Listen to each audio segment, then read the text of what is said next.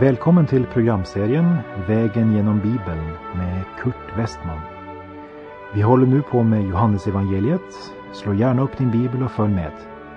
Programmet är producerat av Norea Radio.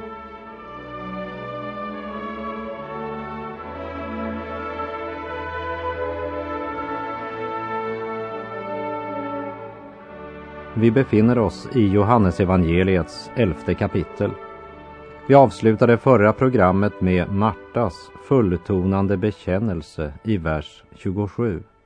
Ja, Herre, jag tror att du är Messias, Guds son, han som skulle komma hit till världen.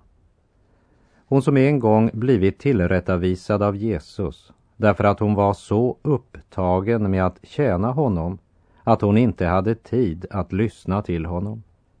Hon hade tydligen tagit hans ord på allvar och konsekvensen blir så en av de starkaste bekännelser vi har i skriften. Jag tror att du är Messias, Guds son, som skulle komma. Och det verkar som om eh, Marta också anar att det är något speciellt som nu håller på att ske.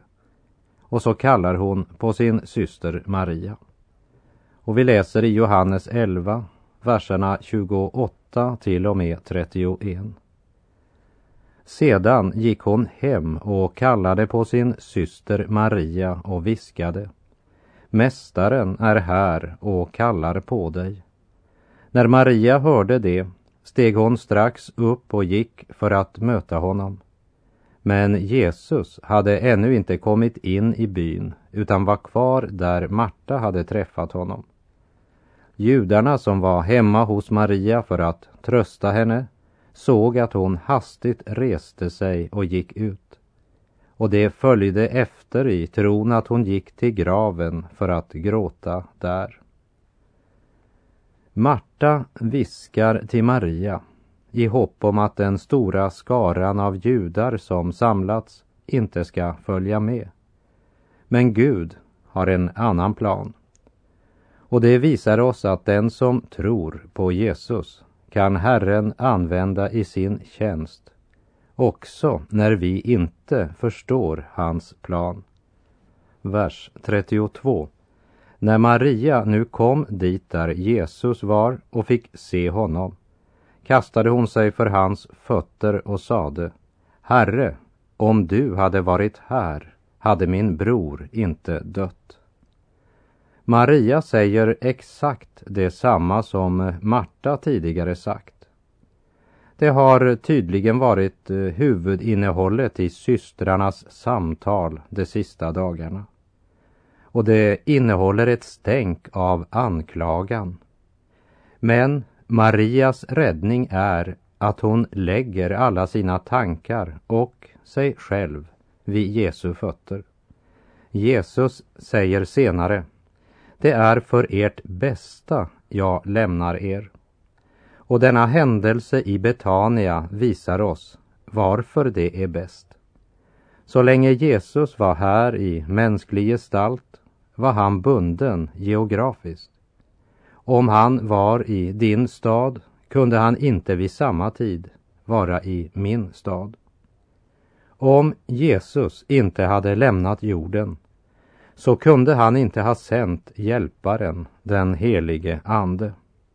Men nu, när den helige Ande har kommit, så är han överallt. Han bor idag hos var och en som tror. Så den helige Ande kan vara där jag är där du är och på andra sidan jorden i samma ögonblick. I Johannes 16, vers 7 står det. Men jag säger er sanningen. Det är för ert bästa jag lämnar er. Ty om jag inte lämnar er kommer inte hjälparen till er. Men när jag går ska jag sända honom till er. Och vi fortsätter i Johannes 11, verserna 33 till och med 35. När Jesus såg hur hon grät och hur judarna som hade följt med henne också grät blev han upprörd och skakad i sitt innersta och han frågade Var har ni lagt honom? Det sade Herre, kom och se. Jesus grät. Om du önskar veta hur Gud känner det när någon av dina kära dör, så betrakta dessa verser.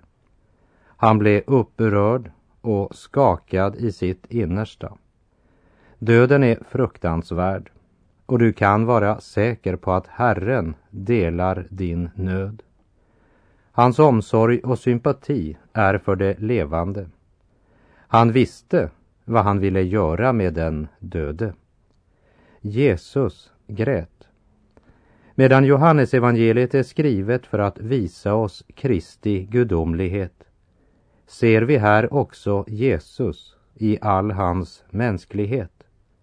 Han till och med frågar var Lazarus ligger begravd.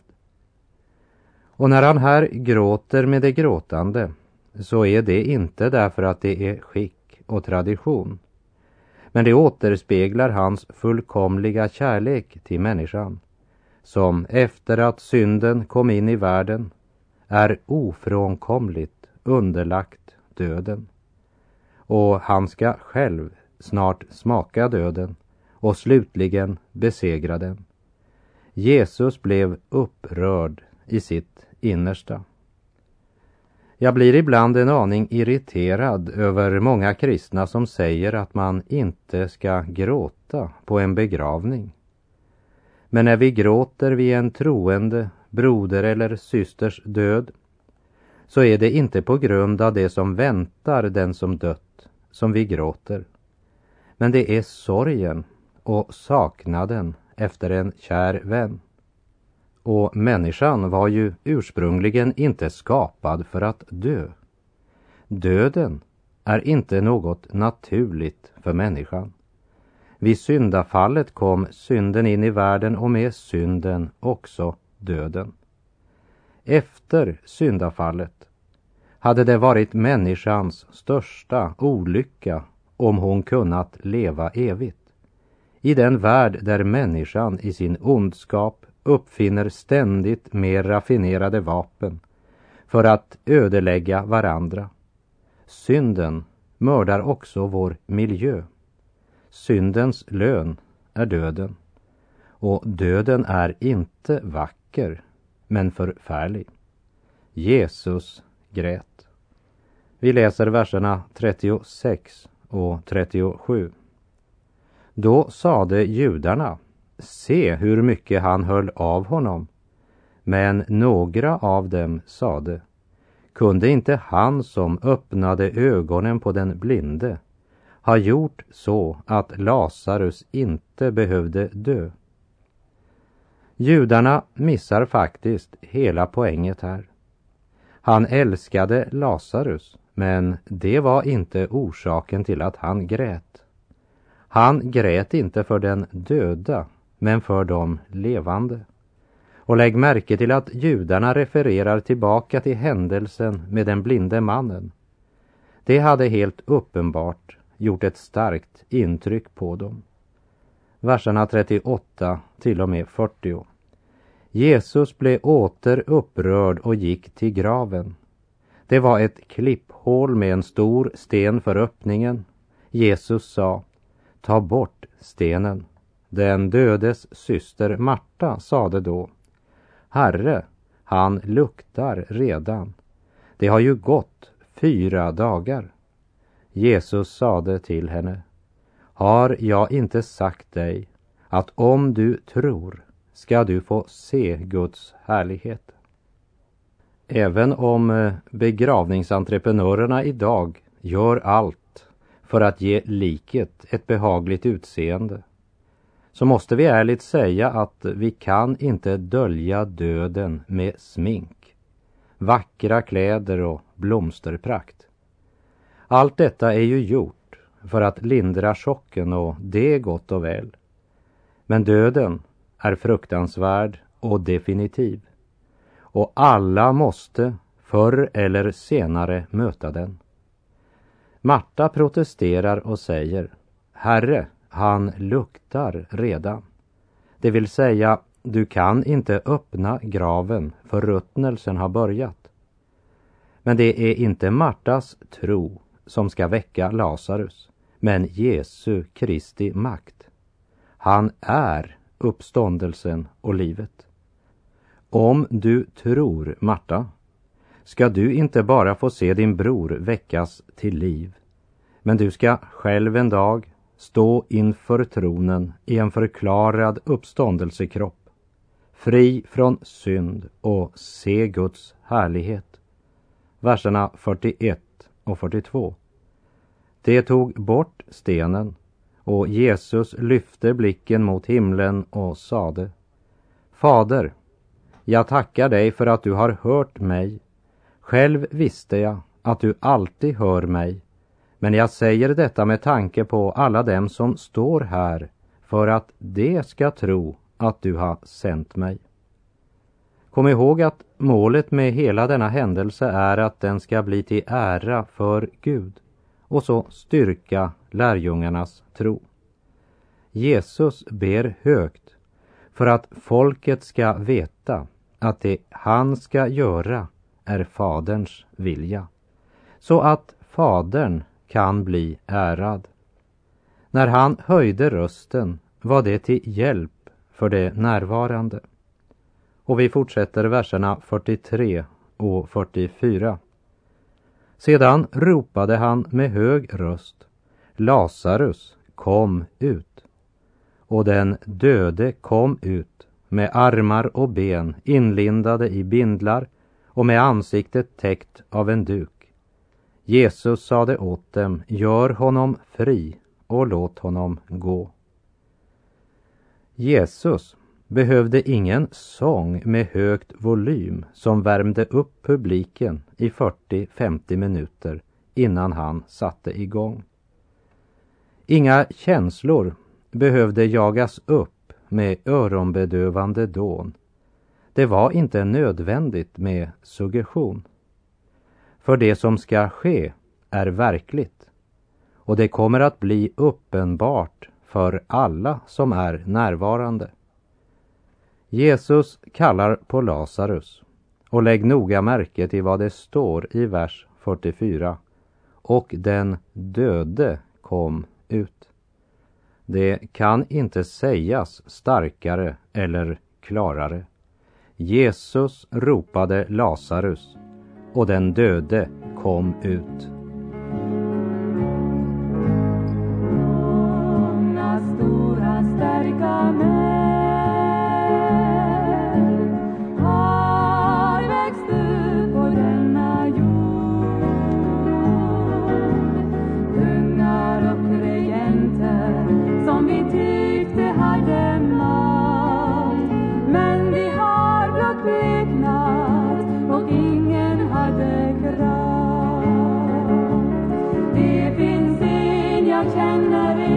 Som aldrig bleknar.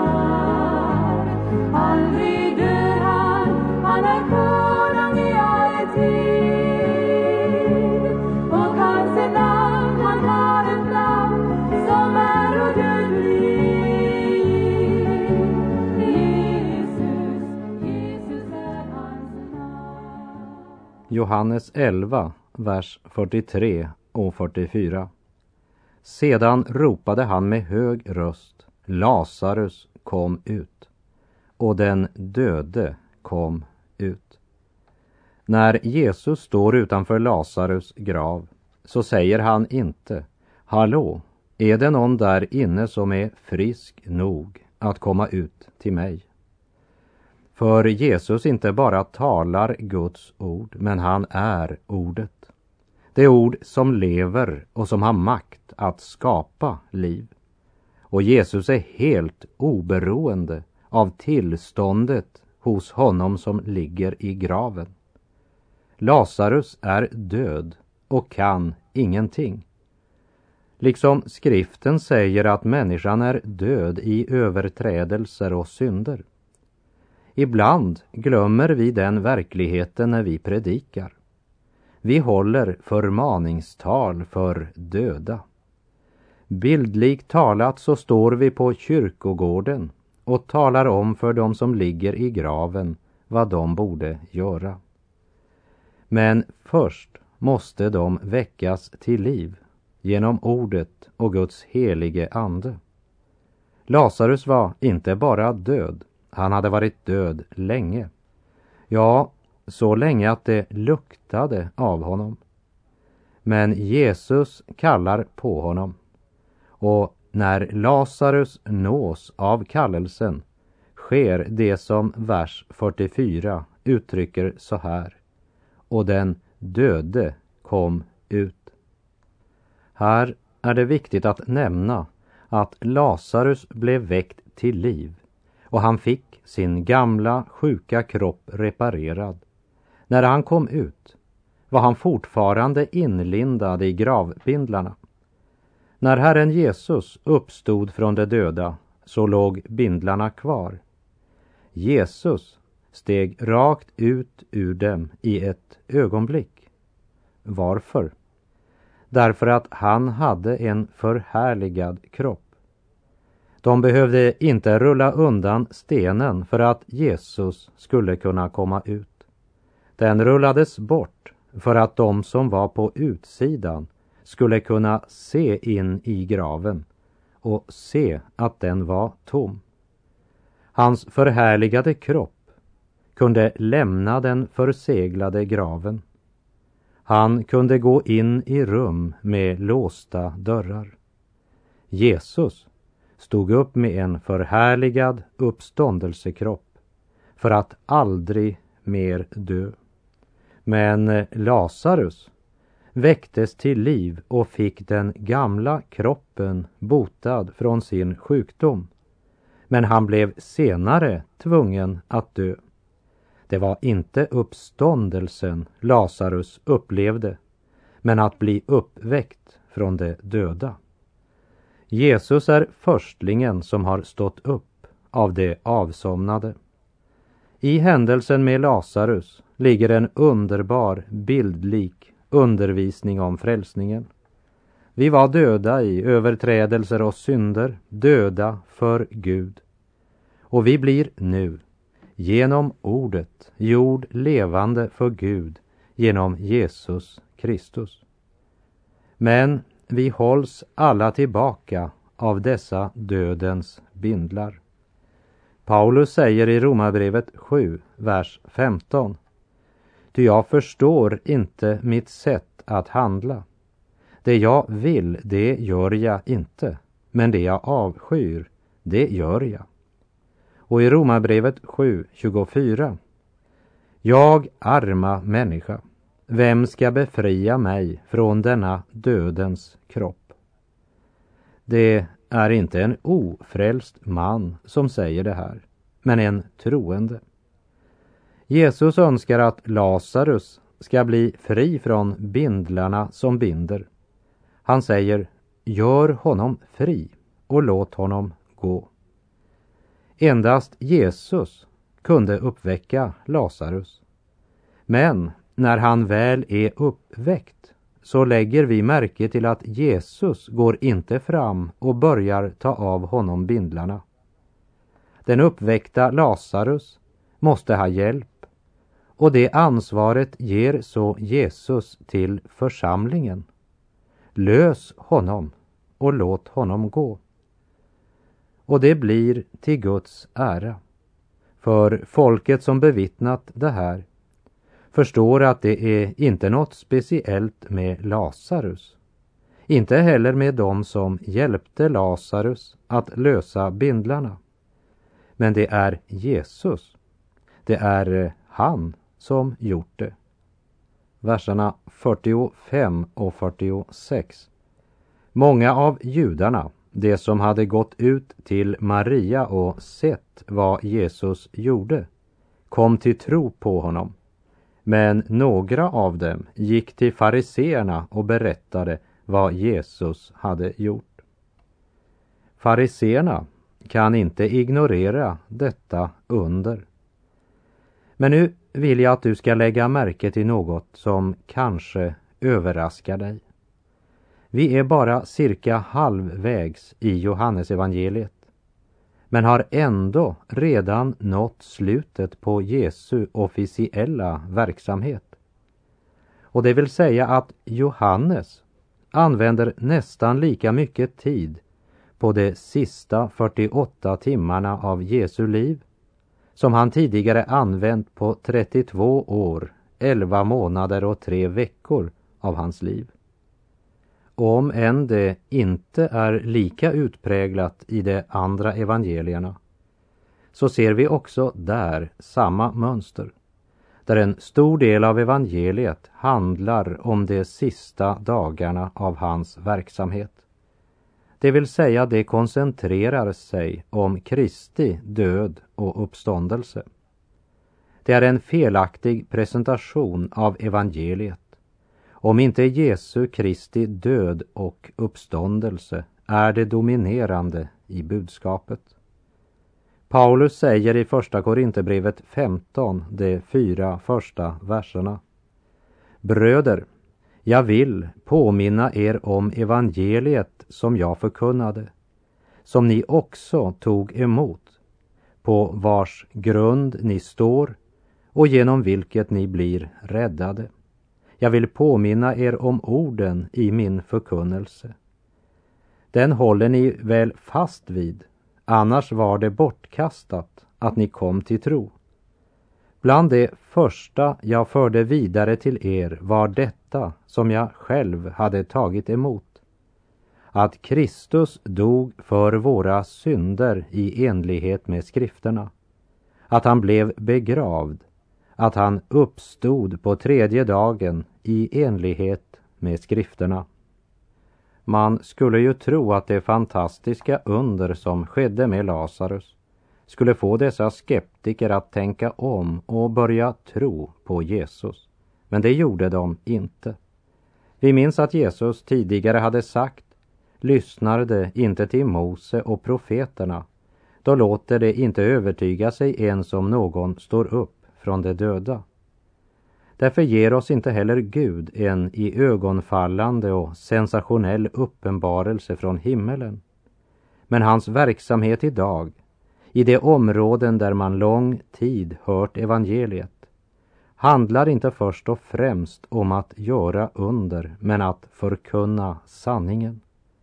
Det betyder inte att Gud inte skulle gripa in idag och svara på bön, för det gör han.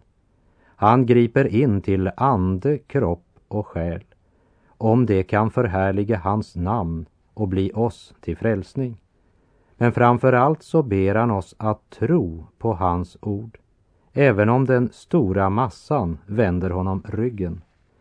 Många klagar över att skarorna inte följer Jesus.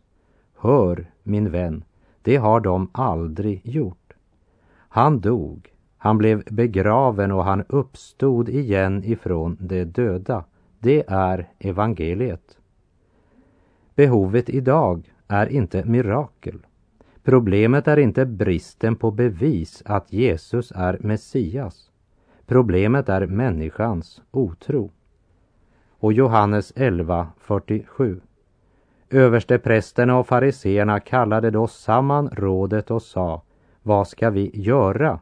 Den här mannen gör många tecken. Som du kan se av dessa Jesu motståndare så var det inte brist på bevis som var problemet. Hans fiender sa han gör många tecken. De kunde inte förneka hans under för de var för uppenbara. De ledande prästerna vid denna tid var huvudsakligen saduceer, som var den tidens liberalteologer. Genom att de förnekade undren eller det övernaturliga, vilket inkluderade uppståndelsen. Medan fariseerna utgjorde det religiöst konservativa. Och de två grupperna var varandras motsatser på alla sätt. Men här förenas de i hatet mot Jesus och i sitt beslut att döda honom. Här möter vi den första ekumeniska rörelsen.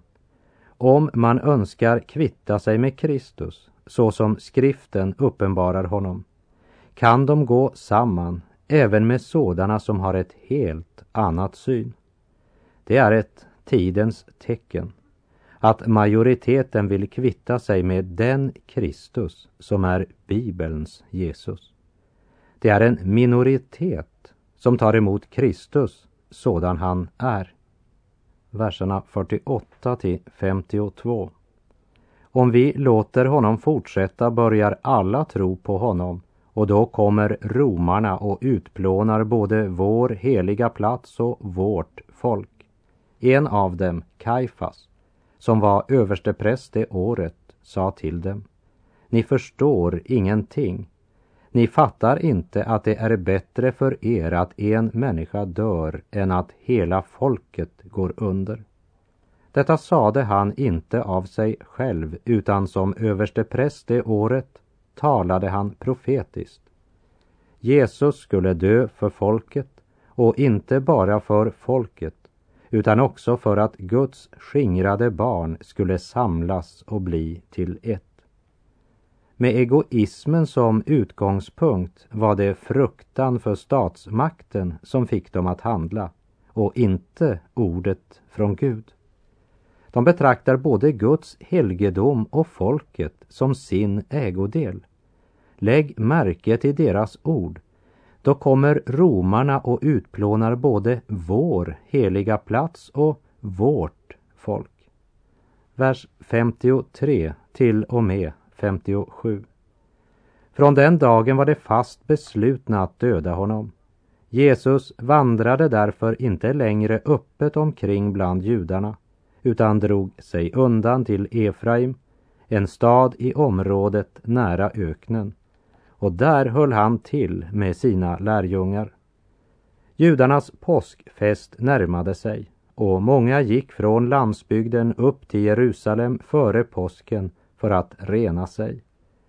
De sökte efter Jesus och sa till varandra där de stod i templet. Vad tror ni? Kommer han verkligen inte till högtiden?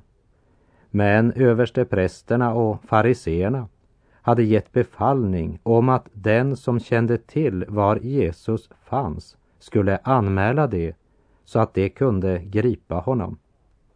Skarorna strömmar till Jerusalem för att rena sig inför påskhögtiden. Och medan de går igenom dessa ändlösa ritual så samtalar man och det kommer fram högst olika meningar om Jesus. Och man frågade sig, kommer han verkligen inte till högtiden i år? De visste att judarnas stora råd var ute efter Jesus. För eh, som Jesus sa, om de inte vill tro Mose och profeterna i det gamla testamentet så vill de inte heller tro om någon står upp från de döda. Det vill säga, de trodde nog att Lazarus var uppväckt från de döda. Men de ville inte tro på vad Jesus förkunnade om sig själv och Fadern. De ville inte tro Jesu ord. Därmed går vi in i den sista veckan av Jesu verksamhet på jorden. Och med det är tiden ute för den här gången. Jag säger tack och på återhörande om du vill. Herren vare med dig. Må hans välsignelse vila över dig. Gud är god.